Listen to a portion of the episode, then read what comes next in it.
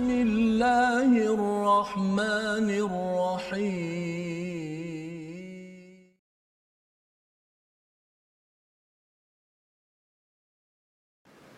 أعوذ بالله من الشيطان الرجيم. بسم الله الرحمن الرحيم. الحمد لله رب العالمين. الرحمن الرحيم. مالك يوم الدين. إياك نعبد وإياك نستعين. اهدنا الصراط المستقيم. صراط الذين أنعمت عليهم غير المغضوب عليهم ولا الضالين.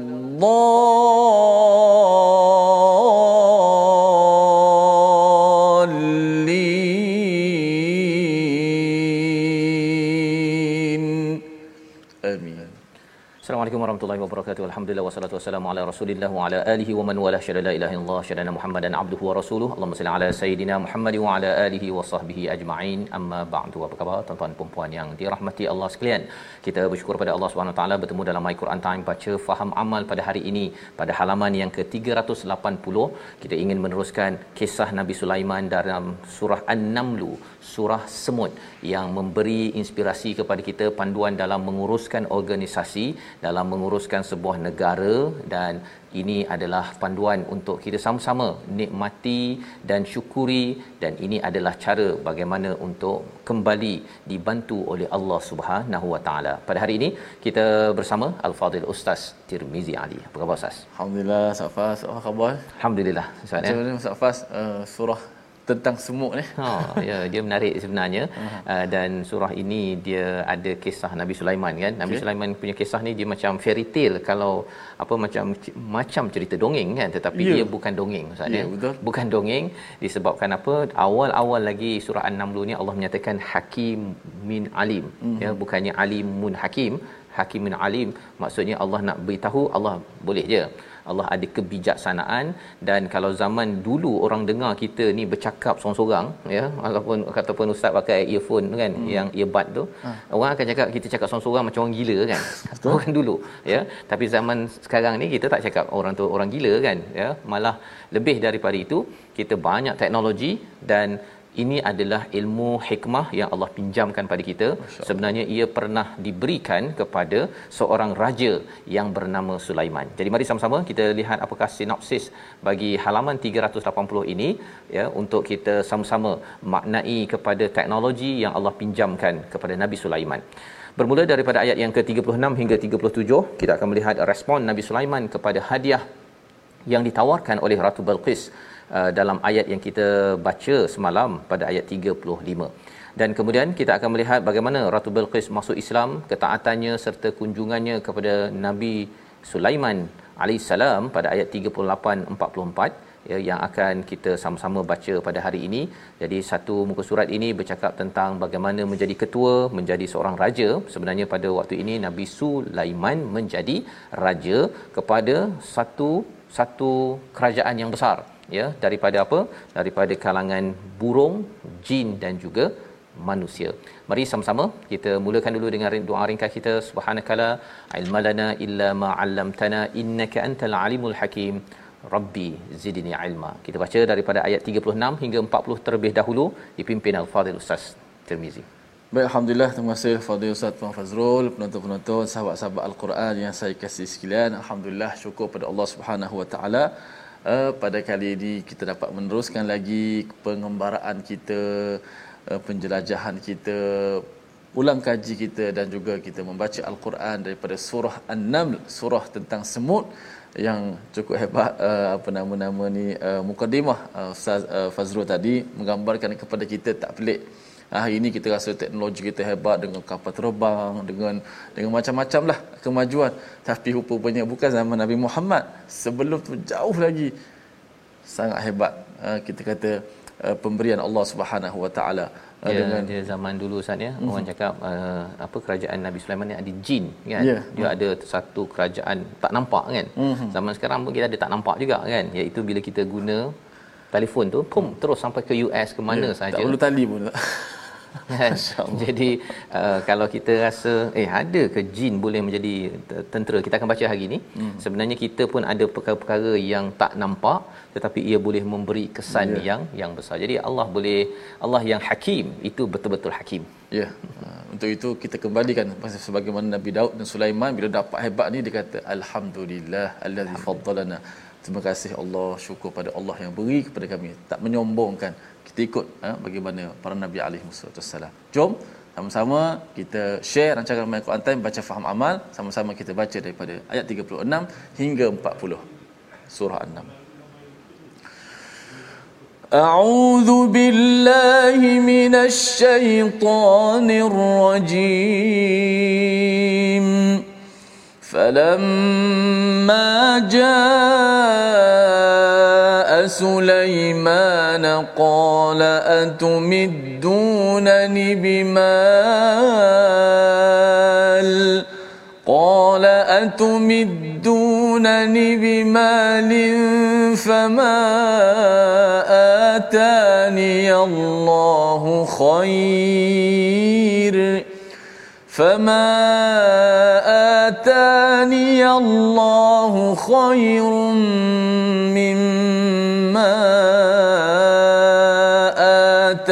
لكم بل أنتم بهديتكم تفرحون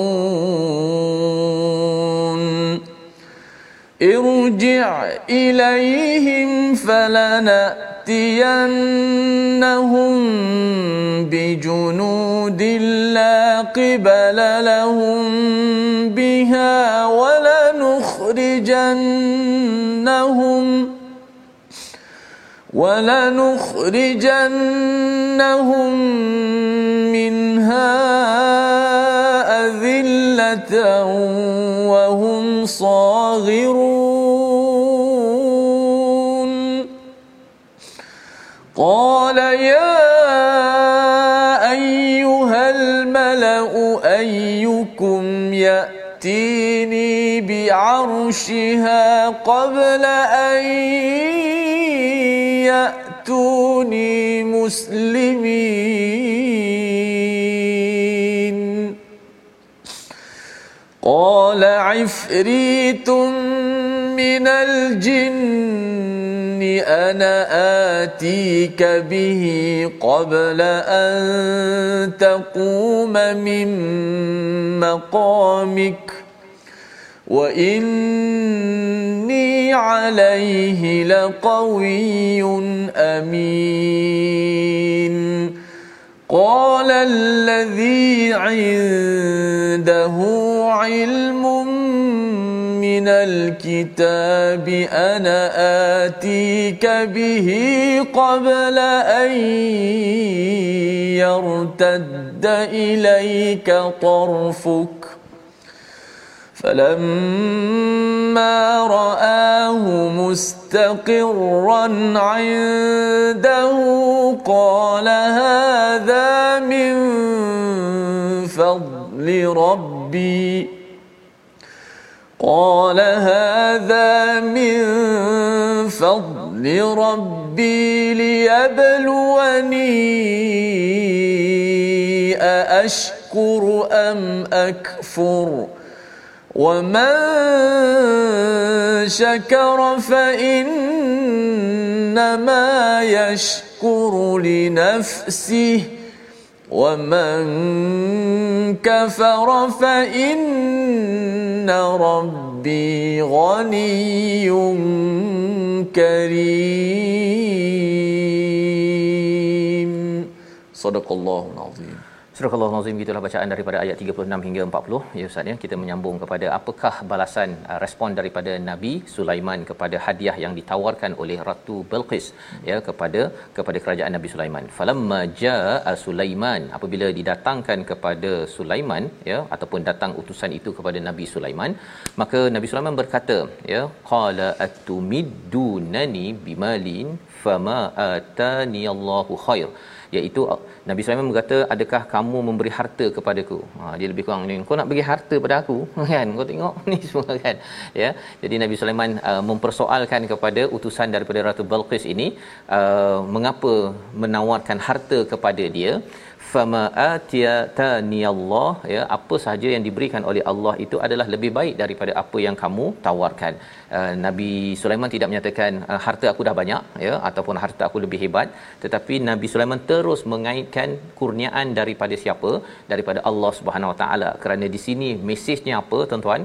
Untuk mengaitkan apa yang telah diberikan itu daripada Allah. Nombor satu. Nombor duanya adalah mesej kepada utusan tersebut bahawa sebenarnya sila berserah diri kepada Allah. Semua ini adalah kehebatan daripada Allah dengan kerajaan manusia daripada jin dan daripada burung dan boleh pelbagai kemahiran-kemahiran yang ada pada Nabi Sulaiman itu sendiri. Ya. Jadi Nabi Sulaiman menyatakan mimma atakum. Itu lebih baik daripada apa yang kamu datangkan.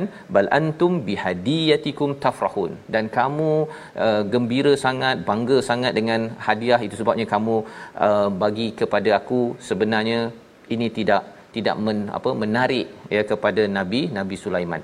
Ini adalah prinsip yang sebenarnya uh, perlu dipegang oleh sebuah ketua negara ataupun seorang pemimpin yang diajarkan dalam ayat 36 ini. Maksudnya tidak tergiur dengan uh, tawaran Ustaz ya. Hmm. Tawaran harta dan ini dikaitkan dengan rasuah jugalah ya kalau katakan ianya adalah untuk divert ya untuk memesongkan daripada misi yang ingin dilaksanakan. Tapi kalau dia sekadar tukar-tukar hadiah, okey, hmm. tak ada masalah. Cuma kalau katakan ia menyebabkan Nabi Sulaiman tidak lagi perlu berdakwah dan sebagainya, maka itu adalah satu rasuah. Di sini tidak dinyatakan apa sebab hadiah itu diberikan, tetapi itu sebagai satu satu perkara yang Nabi Sulaiman kata pada ayat 37 itu irji' ilaihim ya baliklah kepadanya. Ha ya, bukannya irji' bihadiyatikum ilaihim. Tak ada tambah hadiah di situ. Nak ceritanya hadiah itu dipandang amat kecil sehingga kan tak diberikan perhatian dalam ayat ini. Baliklah ya kepada kepada mereka falanatiyannahum ha, kemudian Nabi Sulaiman menyatakan kami akan datangkan tentera-tentera kami Oh ini maksudnya Nabi Sulaiman amat-amat uh, tegas dalam berinteraksi dengan Ratu Bilqis ini ataupun kerajaannya iaitu kami akan bawakan tentera tuan-tuan masih ingat lagi tenteranya ada tiga Ustaz ya tentera hmm. manusia jin dan juga uh, burung ya. ya jadi nak ceritanya kalau burung tu air force ya tentera udara kemudian jin ini adalah tentera tak nampak. Uh, zaman sekarang ni zaman teknologi tentera yang boleh masuk tanpa tak nampak mungkin bercakap tentang hologram mungkin tetapi jin ini memang kita tak nampak ya. Dan juga tentera manusia ya tentera darat. La ya qibala lahum ya biha iaitu dengan bala tentera yang mereka tidak mampu melawannya dan kami akan usir mereka daripada negeri itu secara secara terhina dan mereka akan menjadi tawanan yang yang hina yang kecil yang kalah. Ini adalah perkataan tegas daripada Nabi Sulaiman. Mengapa? Kerana ia ingin menyampaikan mesej yang besar. Mesejnya ialah apa? Untuk kembali kepada kepada mesej kebenaran. Kerana kalau seseorang itu tidak kembali kepada mesej kebenaran kepada tauhid kesannya ialah dia akan membuat banyak kezaliman di atas muka muka bumi ini. Ini yang yang disampaikan pada ayat 37 pada ayat 38 ya apakah yang dibuat oleh Nabi Sulaiman? Ha, Nabi Sulaiman sebagai seorang ketua apakah disiplinnya lagi? Beliau meminta penjelasan nasihat daripada malak orang-orang yang akan menasihatinya. Kita baca sekali lagi ayat 38 ini sebagai disiplin penting dalam kita bertindak bincang tetapi bincang kena cepatlah. Ha jangan pula kalau katakan orang dah banjir ya 3 hari lepas tu bincang-bincang-bincang baru saya dengan ini merasmikan bantuan. Jangan begitu ya. Dia mesti cepat tapi kena berbincang. Ayat 38 kita baca sekali lagi. Insya-Allah eh, ayat 38 uh, kita nak baca sekali lagi uh, bagaimana untuk kita memahamkan dengan situasi kita yang ada Ustaz Fas. Ya. Uh, lepas tu uh, besar juga makna ayat ni Ustaz eh. Betul. Macam mana uh, untuk me- me- mengangkat singgah sana tu. Baik Betul. kita baca ayat 38. Auzubillahi minasyaitonir Bismillahirrahmanirrahim. Qala ya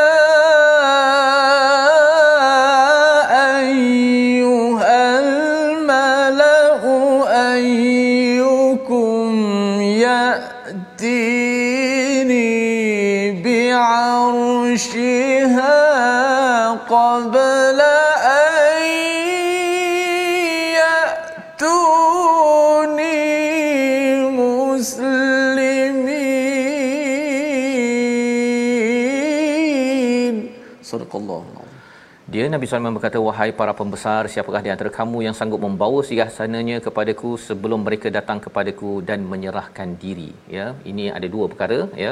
Mengapa Nabi Sulaiman nakkan pembesarnya itu memberi nasihat, ya, ataupun beritahu siapa yang mampu untuk mendatangkan arash, iaitu dia punya singgah sana. Bagi satu kerajaan itu dia ada singgah sana ataupun dia punya istana lah Ustaz, ya. Istana dia. Jadi sebelum mereka datang, siapa? Ratu Balkis dan tentera-tenteranya daripada Yaman nak pergi ke Palestin itu makan masa lebih kurang perjalanan tu jarak 15000 km Ustaz ya. Dan juga mereka itu muslimin iaitu menyerah diri kepada kepada bukan sekadar pada kita tetapi menyerah diri kepada Allah Subhanahu Wa Taala. Menyerah diri kepada ke kebenaran. Jadi pertanyaan ini ya ditanyakan kepada malak. Nak ceritanya ialah Nabi Sulaiman dia percaya kepada kabinet ya dan dia tanya itu untuk apa? Untuk strategi agar negara Sabak di Yaman itu Ratu Bilqis itu akan menyerah diri kepada kepada Allah Subhanahu Wa Taala. Jadi siapakah penasihat-penasihat Nabi Sulaiman di kalangan jin, manusia dan burung? Jadi berkata jin, qala ifrit, ya, yes, ifrit ini adalah satu satu kumpulan daripada jin. Dia kata apa? Saya boleh datangkan kepada kepadamu wahai Nabi Sulaiman qabla taquma min maqami sebelum engkau bangun sahaja daripada meeting ini ha nak ceritanya sebelum keluar meeting ustaz ha. meeting habis je arah sudah sampai. Allah, laju. Subhanallah, laju bantuan yang diberikan bukannya tunggu sampai 2 3 hari, okey kita baru beri bantuan tak. Dia ter, sebelum meeting habis. Nak ceritanya satu mereka meeting ya dua mereka punya pakar kabinet mereka ni pakar-pakar semuanya dia bukan orang yang lembab untuk yeah. berinteraksi ataupun membantu untuk menjalankan strategi dalam sesebuah negara wa inni alaihi laqawiyyun amin sesungguhnya aku ini adalah uh, atas amanah ini amat kuat dan boleh dipercayai. Ha, jin beritahu, ya, percayalah kepada aku dan aku kuat. Aku boleh handle perkara ini, serah pada saya, settle. Ini jin punya di kalangan afraid. Tetapi ada seorang ya, seorang alladhi indahu ilmu minal kitab, seorang manusia ya yang diberikan ilmu daripada al-kitab. Ada banyak perbincangan ulama tentang al-kitab ini. Salah hmm. satunya kitab ini merujuk kepada uh, wahyu ataupun mesej daripada Luh Mahfuz ya. Tetapi ideanya ialah bila merujuk kepada wahyu al-kitab ini dia kata apa? Ana ana ati kabihi qabla an yar, yartadda ilaika tarfu. Sebelum sekelip mata ustaz. Ya. Yeah. tum sampai dah. Ha yang ini lain macam ya. Lagi macam, cepat kabinet ini ini ahli kabinet ya. Ha, ini hmm. bukannya orang biasa. Ini adalah al-malak yang bersama dengan nabi nabi Sulaiman. Nak menceritakan nabi Sulaiman ini pengurusannya amat bagus sebagai seorang raja dia pilih orang boleh buat kerja. Ha, ya bukan orang yang cakapnya macam-macam tetapi tidak boleh deliver menyampaikan ataupun mencadangkan bagaimana solusi kepada apa yang beliau ingin laksanakan. Panggil ratu Balqis itu ataupun bawa arash itu uh, singgah sana sebelum Bilqis sampai ke Palestin tersebut. Falamma ra'ahu mustaqirran ya. Dan maka sebelum matamu maka ketika Nabi Sulaiman melihat singgah sana itu terletak di hadapannya dia pun berkata ini termasuk kurniaan Tuhanku untuk mengujiku. Adakah aku bersyukur atau mengingkari nikmatnya? Barang siapa bersyukur maka sesungguhnya dia bersyukur untuk kebaikan dirinya. Ya. Apakah yang berlaku? Sampai terus Ustaz. Insyaallah meeting tak habis lagi. Allah. Oh, kan. Macam mana ni nak dapat zaman ini ahli kabinet yang macam ni, dia sebenarnya ada ilmu daripada al-Kitab Ustaz. Ilmu daripada wahyu dan daripada wahyu itu bukan sekadar dia baca Quran sahaja, tetapi juga dia mempunyai kemahiran seperti mana yang ada pada pada individu ini dan akhirnya berlakulah apa yang dinamakan bila Nabi Sulaiman berkata hadza min fadli rabbi ini adalah satu kurniaan daripada Allah Subhanahu Wa Taala pada Nabi Sulaiman. Mungkinlah zaman sekarang ustaznya ya. kita tak boleh nak datangkan singgah sana tapi kita boleh tekan saja dengan tek tek tek tek tek pum bantuan sampai tek pasal database data raya sudah ada boleh digunakan. Syaratnya apa? Kita sudah membuat persediaan-persediaan sebelum sesuatu ujian uh, bala bencana yang berlaku dalam sebuah negara. Krisis-krisis pada ekonomi pada sosial itu semuanya memerlukan kepada ilmu. Dan sudah tentunya akan dapat lagi wahyu ataupun ilham dengan kita selalu merujuk kepada al-Quran di kalangan pemimpin kabinet-kabinet bagi sesebuah negeri ataupun negara. Maka Nabi Sulaiman berkata pada waktu ini ini adalah amazing. Ha kan ini adalah satu kurniaan Allah. Liya beluani sedar beliau bahawa ini untuk menguji sama ada aku bersyukur ataupun kufur kepada Allah SWT. Biasa Ustaz ya. Hmm. Bila orang rasa macam dia boleh buat kerja tu, dia kata, "Hmm, kita yang hebat." Tetapi di sini Nabi Nabi Sulaiman merendah diri masih lagi bercakap apakah aku ini bersyukur ataupun kufur. Kalau saya bersyukur sebenarnya dinyatakan oleh oleh uh, seorang uh, ulama tentang syukur ini uh, bila syukur ini kesannya ialah dia menjemput nikmat memegang nikmat yang ada dan memburu nikmat yang hilang al-Baghawi Ustaz. Masya-Allah. Ustaz rasanya pernah juga ah, cakap oh, pernah. perkara oh. ni kan. Ha, daripada Al-Baghawi yang menyatakan memegang nikmat yang ada ini ke, bila kita bersyukur tuan-tuan ya dan nikmat yang hilang itu dia boleh datang kepada oh, kita. Disebabkan apa? Allah dah cakap bahawa wala in syakartum la azidannakum. Jika kita bersyukur, kita dapat sikit je. Kemudian Allah datangkan lagi yang lain-lain tersebut ya. Au kama qal ialah ya dalam hal ini. Jadi inilah doa daripada nabi nabi uh, Sulaiman. Nabi Sulaiman sedar kalau dia bersyukur untuk dirinya. Kalau kufur tuan-tuan sesungguhnya Allah ini kaya Allah tak perlukan kita dan Allah ini tetap mulia tak terjejas pun kalau kita tidak bersyukur kepada Allah Subhanahu taala. Membawa kepada perkataan pilihan kita pada hari ini kita saksikan. Madda ataupun madada memberi ataupun memanjangkan. 32 kali disebut di dalam al-Quran dan inilah yang disampaikan pada ayat 36 bila Nabi Sulaiman mengatakan atumiddu nani bimal ya apakah kamu ni nak tawarkan ingin memanjangkan harta kamu kepadaku padahal sebenarnya apa kurniaan Allah itu lebih baik daripada hadiah kamu. Jadi tidak terkesan dengan rasuah. Ini yang kita ingin bina dalam diri pemimpin dalam diri kita jangan tergiur dengan dengan tawaran kalau ia menyebabkan kita tidak melaksanakan tugas mengikut misi yang sepatutnya. Kita berehat sebentar kembali dalam my Quran time baca faham amal insyaallah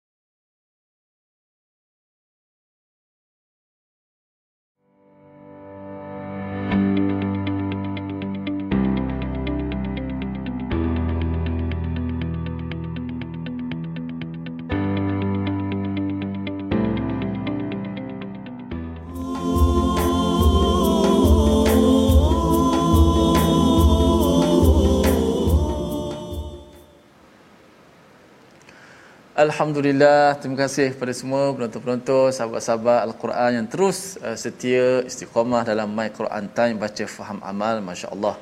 Uh, mukjizat uh, Nabi Allah Sulaiman alaihi salam yang kita belajar sejak daripada awal surah An-Naml ni uh, banyak-banyak betul memberi kesan kepada kita semua uh, bahawa uh, pentingnya ilmu pengetahuan ilmu yang benar dan apa jua anugerah yang Allah berikan kepada kita jangan lupa kita kembalikan kepada Allah iaitu kita bersyukur.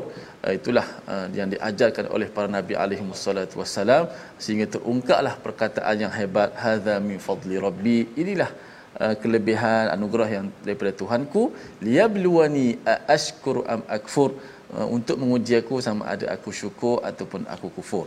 Dan uh, sudah pastilah kita mendoakan kita tergolong dengan minasyakirin orang-orang yang sentiasa bersyukur. A'inna ala dzikrika wa syukrika wa husni ibadatik. Dan kita selalu doa minta tolong kepada Allah berikan kepada kita uh, sentiasa untuk rasa syukur pada Allah kerana pemberian itu daripada Allah Taala. Alhamdulillah sahabat-sahabat, jom kita ngaji sikit tajwid pada hari ini berkenaan dengan uh, ulang kaji kita berkaitan huruf ra yang dibaca dengan tebal dalam page yang ke 380 yang kita belajar pada hari ini. Insya-Allah kita tengok slide kita pada hari ini. Ulang kaji huruf ra yang dibaca dengan tafkhim yang dibaca dengan tafkhim uh, iaitu itu dibaca dengan tebal iaitu uh, pada ayat yang 37 irji'a ra mati walaupun ra mati sebelum tu baris bawah kan irji' kenapa dibaca tebal di sini kalau ikut kaedah asasnya kita belajar dahulu kalau ra mati sebelum baris bawah nipis seperti fir'aun kita baca nipis fir'aun miryah kita baca nipis kan tapi dekat sini ra mati sebelum dia baris bawah dibaca dengan tebal kerana ialah Tengok baris bawah kat situ. Tidak ada pun baris bawah. Itu adalah hamzah wasal. Ia bermakna huruf itu huruf yang baris kasrah yang mendatang. Baris bawah yang mendatang. Ha, maknanya di, di baris bawah ketika nak mulakan hamzah wasal baru ada baris bawah. Irji' Tapi kalau disambung dengan sebelumnya, ha, disambung dengan sebelumnya, hamzah itu tidak berbaris lah. Tidak disebutlah hamzah tu. Okey, maka sini dibaca dengan tebal sebab apa? Ada huruf baris bawah yang yang kita kata yang mendatang. Ah, irji' ilaihim ditebalkan. Yang kedua wahum saghirun ayat selepasnya hujung ayat yang ke-30 uh, tujuh itu juga wahum saghiru saghiru ru ra bagi depan ni uh, kenapa hukum dia tebal dan macam mana pula bacaan nipis saya tak tahu nak bezakan antara tebal dan nipis tak uh, kalau tebal bunyi dia begini saghirun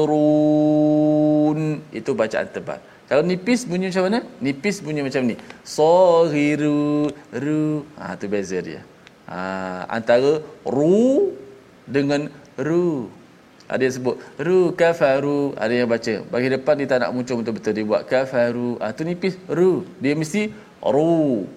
Ru saghirun. Ah ru bagi depan automatik dibaca dengan tebal mengikut imam kita lah Imam Hafs an Asim sandaran yang kita baca riwayat yang kita baca wallahu a'lam. Safas alhamdulillah terima kasih ucapkan pada ustaz Tirmizi berkongsi tadi tentang bagaimana membaca uh, dengan tebal nipis ustaz ya. Yeah. kita terus uh, akan memberi hak yang terbaik kepada al-Quran. Dalam masa yang sama uh, al-Quran ini mempunyai uh, hikmah ustaz ya. Uh, wal Quranil Hakim. Makin kita baca dengan baik dan juga kita memahami dengan baik ia memberi hikmah demi hikmah.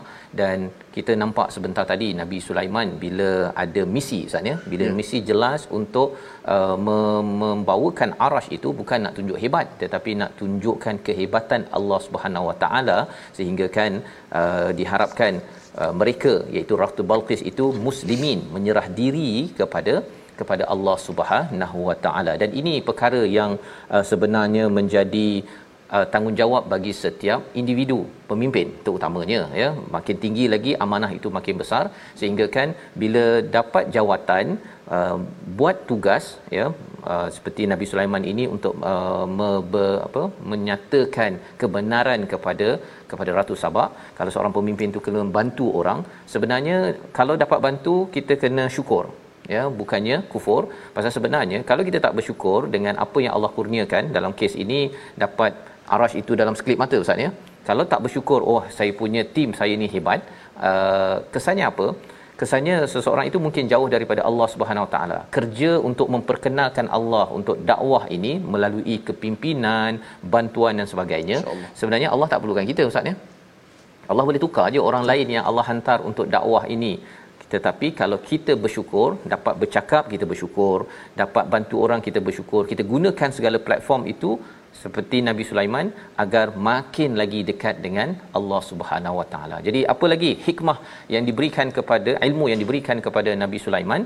Kita baca ayat 41 hingga 44 bagaimana strateginya itu akhirnya diizinkan dengan izin rahmat daripada Allah Subhanahu Wa Taala Ratu Bilqis berlaku sesuatu. Kita baca ayat 41. Baik, insya-Allah sama-sama kita baca ayat yang ke-41 hingga 44 untuk uh, seterusnya kepimpinan yang harus ada uh, kepada setiap uh, yang berada pada lapisan ataupun tempat mereka sendiri untuk kita mengikuti jejak langkah Nabi Allah Sulaiman alaihi salam sudah pastinya dipandu dengan wahyu ayat 41 hingga 44 أعوذ بالله من الشيطان الرجيم قال نكروا لها عرشها ننظر أتهتدي أم تكون من الذين لا يهتدون؟ فلما جاءت قيل أهكذا عرشك؟ قالت كأنه هو وأوتينا العلم من قبلها وكنا مسلمين. وصدها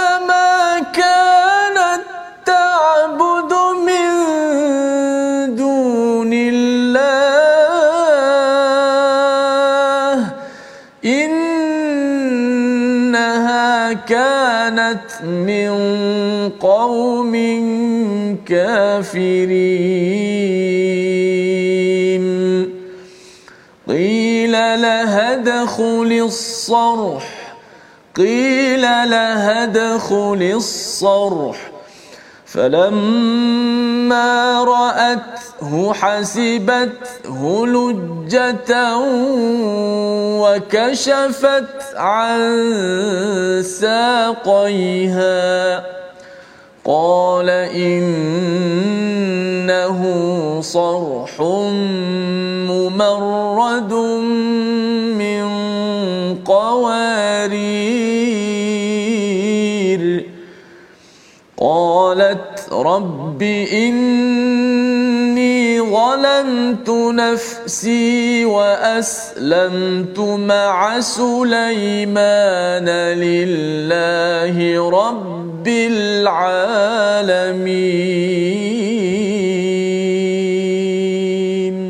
Sadaqallah Surah Allah Kita gitulah bacaan ayat 41 hingga 44 kata Nabi Sulaiman Ustaz ya yeah. selepas dah datang arasy tersebut selepas beliau berdoa agar sedar ya bahawa saya ini kena bersyukur bukannya kufur kepada Allah Subhanahu Taala. Kurniaan yang ada dalam hidup kita pangkat kita boleh membantu teknologi dan sebagainya adalah fadal daripada Allah Subhanahu Wa Taala.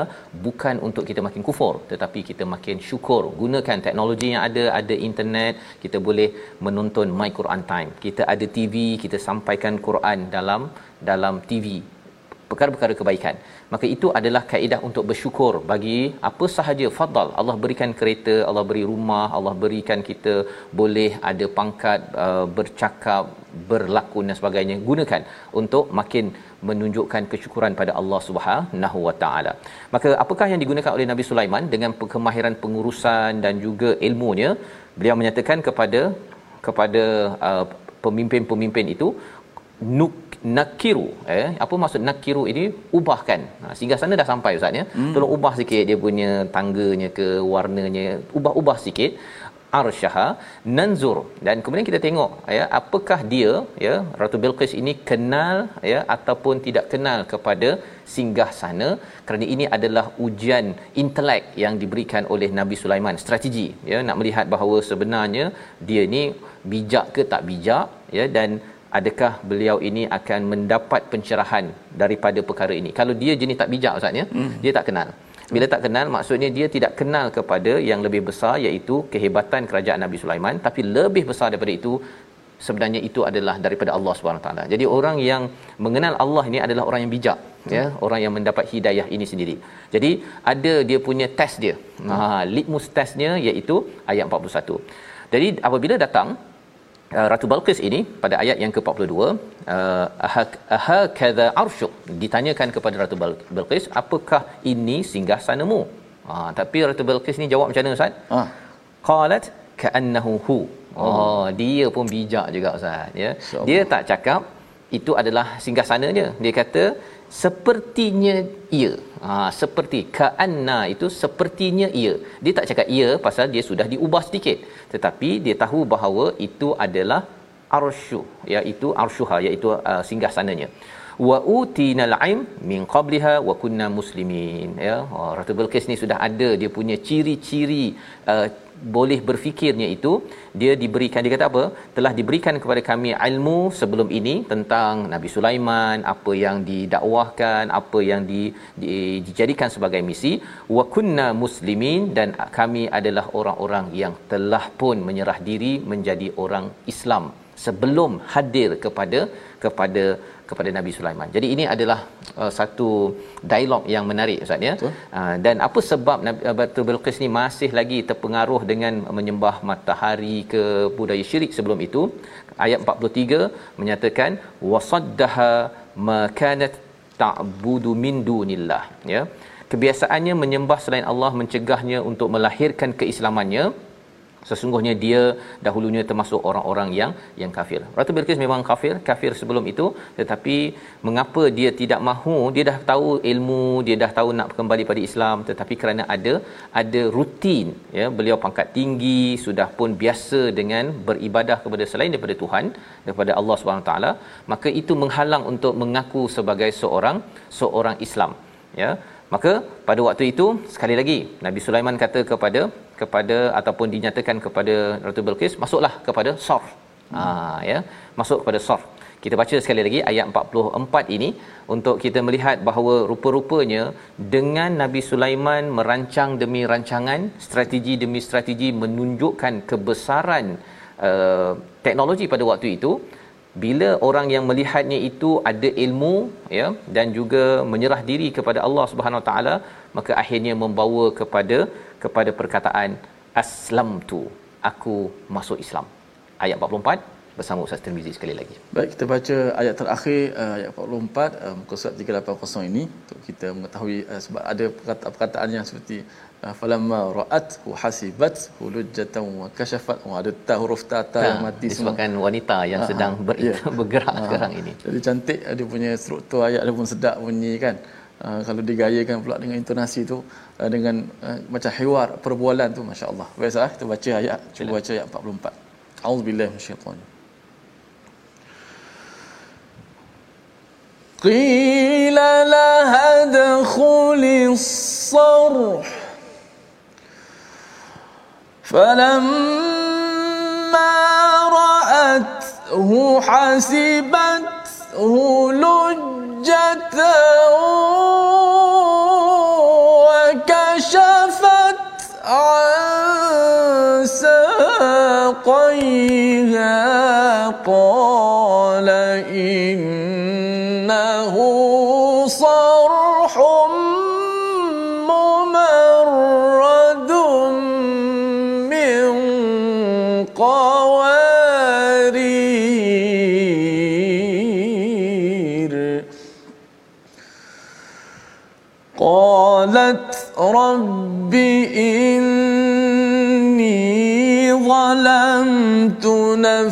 نفسي وأسلمت مع سليمان لله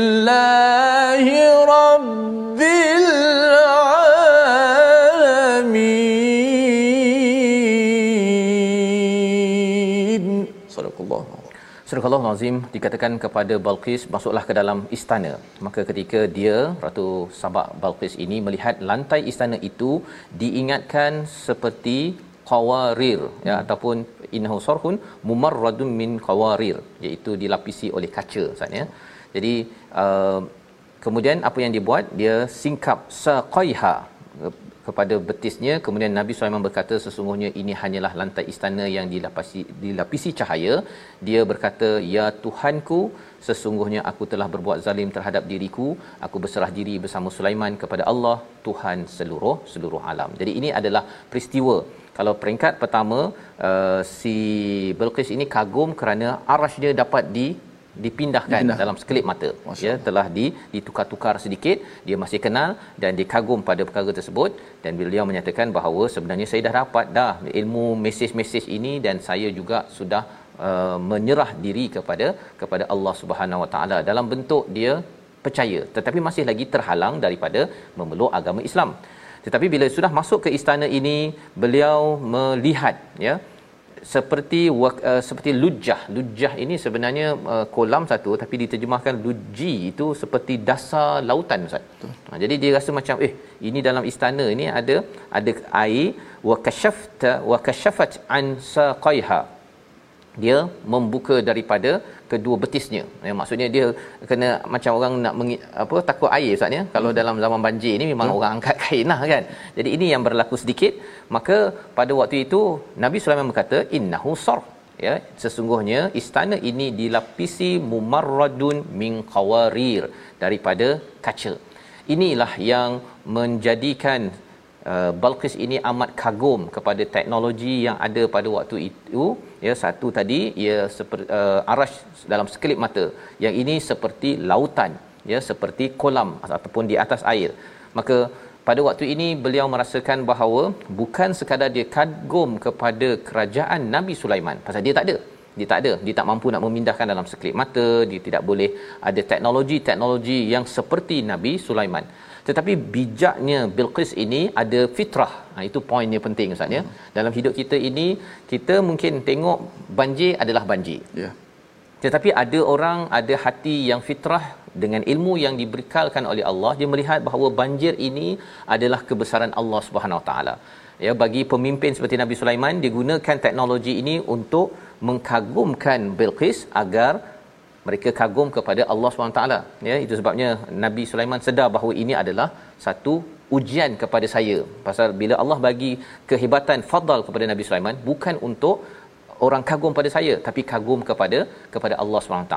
Zaman sekarang kalau katakan ada apa contohnya uh, kemampuan untuk membantu orang ustaz ya. Gunakan kemahiran membantu orang cepat. Ha, kalau boleh dalam sekelip mata tu dah sampai bantuan. Sebenarnya kita nak gunakan untuk apa? Tuan-tuan, pemimpin-pemimpin yang ada adalah untuk kita nampakkan, ui hebatnya ya pemimpin ini.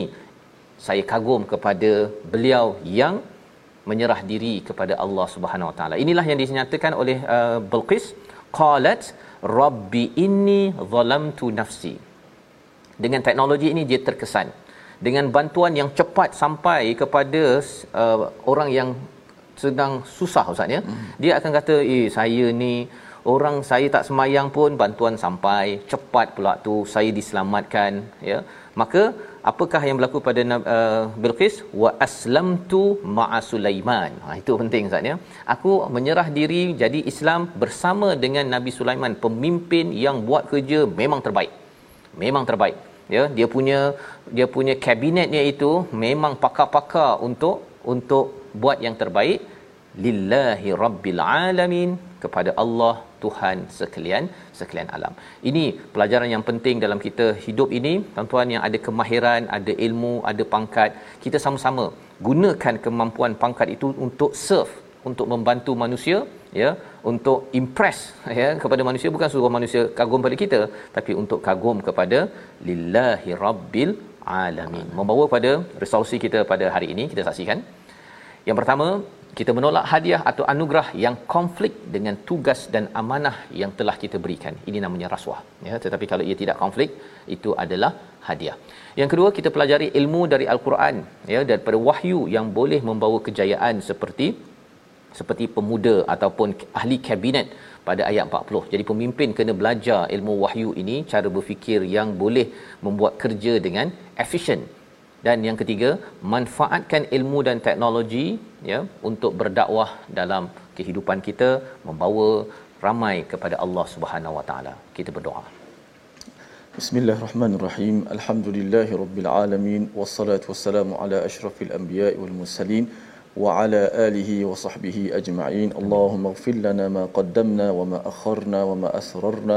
akharna wa ma asrarna وما أعلنا وما أنت أعلم به منا أنت المقدم وأنت المؤخر لا إله إلا أنت اللهم صيبا نافعا يا رب العالمين والحمد لله رب العالمين Amin ya rabbal alamin. Moga-moga Allah mengurniakan hikmah kepada kita untuk kita terus menjejak kepada Nabi Sulaiman dan inilah kematangan kepimpinan yang kita ingin bina dalam masyarakat dengan sumbangan tuan-tuan dalam tabung gerakan Al-Quran sumbangan ini kita gunakan untuk membina lebih ramai lagi anak-anak yang menjadi pemimpin gaya Nabi Sulaiman ya yang cepat, efisien dan melantik orang-orang yang boleh buat kerja bukan hanya hanya duduk kerusi manja sahaja dalam kehidupan. Jadi kita bertemu lagi dalam ulangan pada malam ini dan juga pada pagi esok kita akan menyambung seterusnya halaman 381 pada hari Jumaah penuh barakah insya-Allah My Quran Time baca faham amal. Assalamualaikum.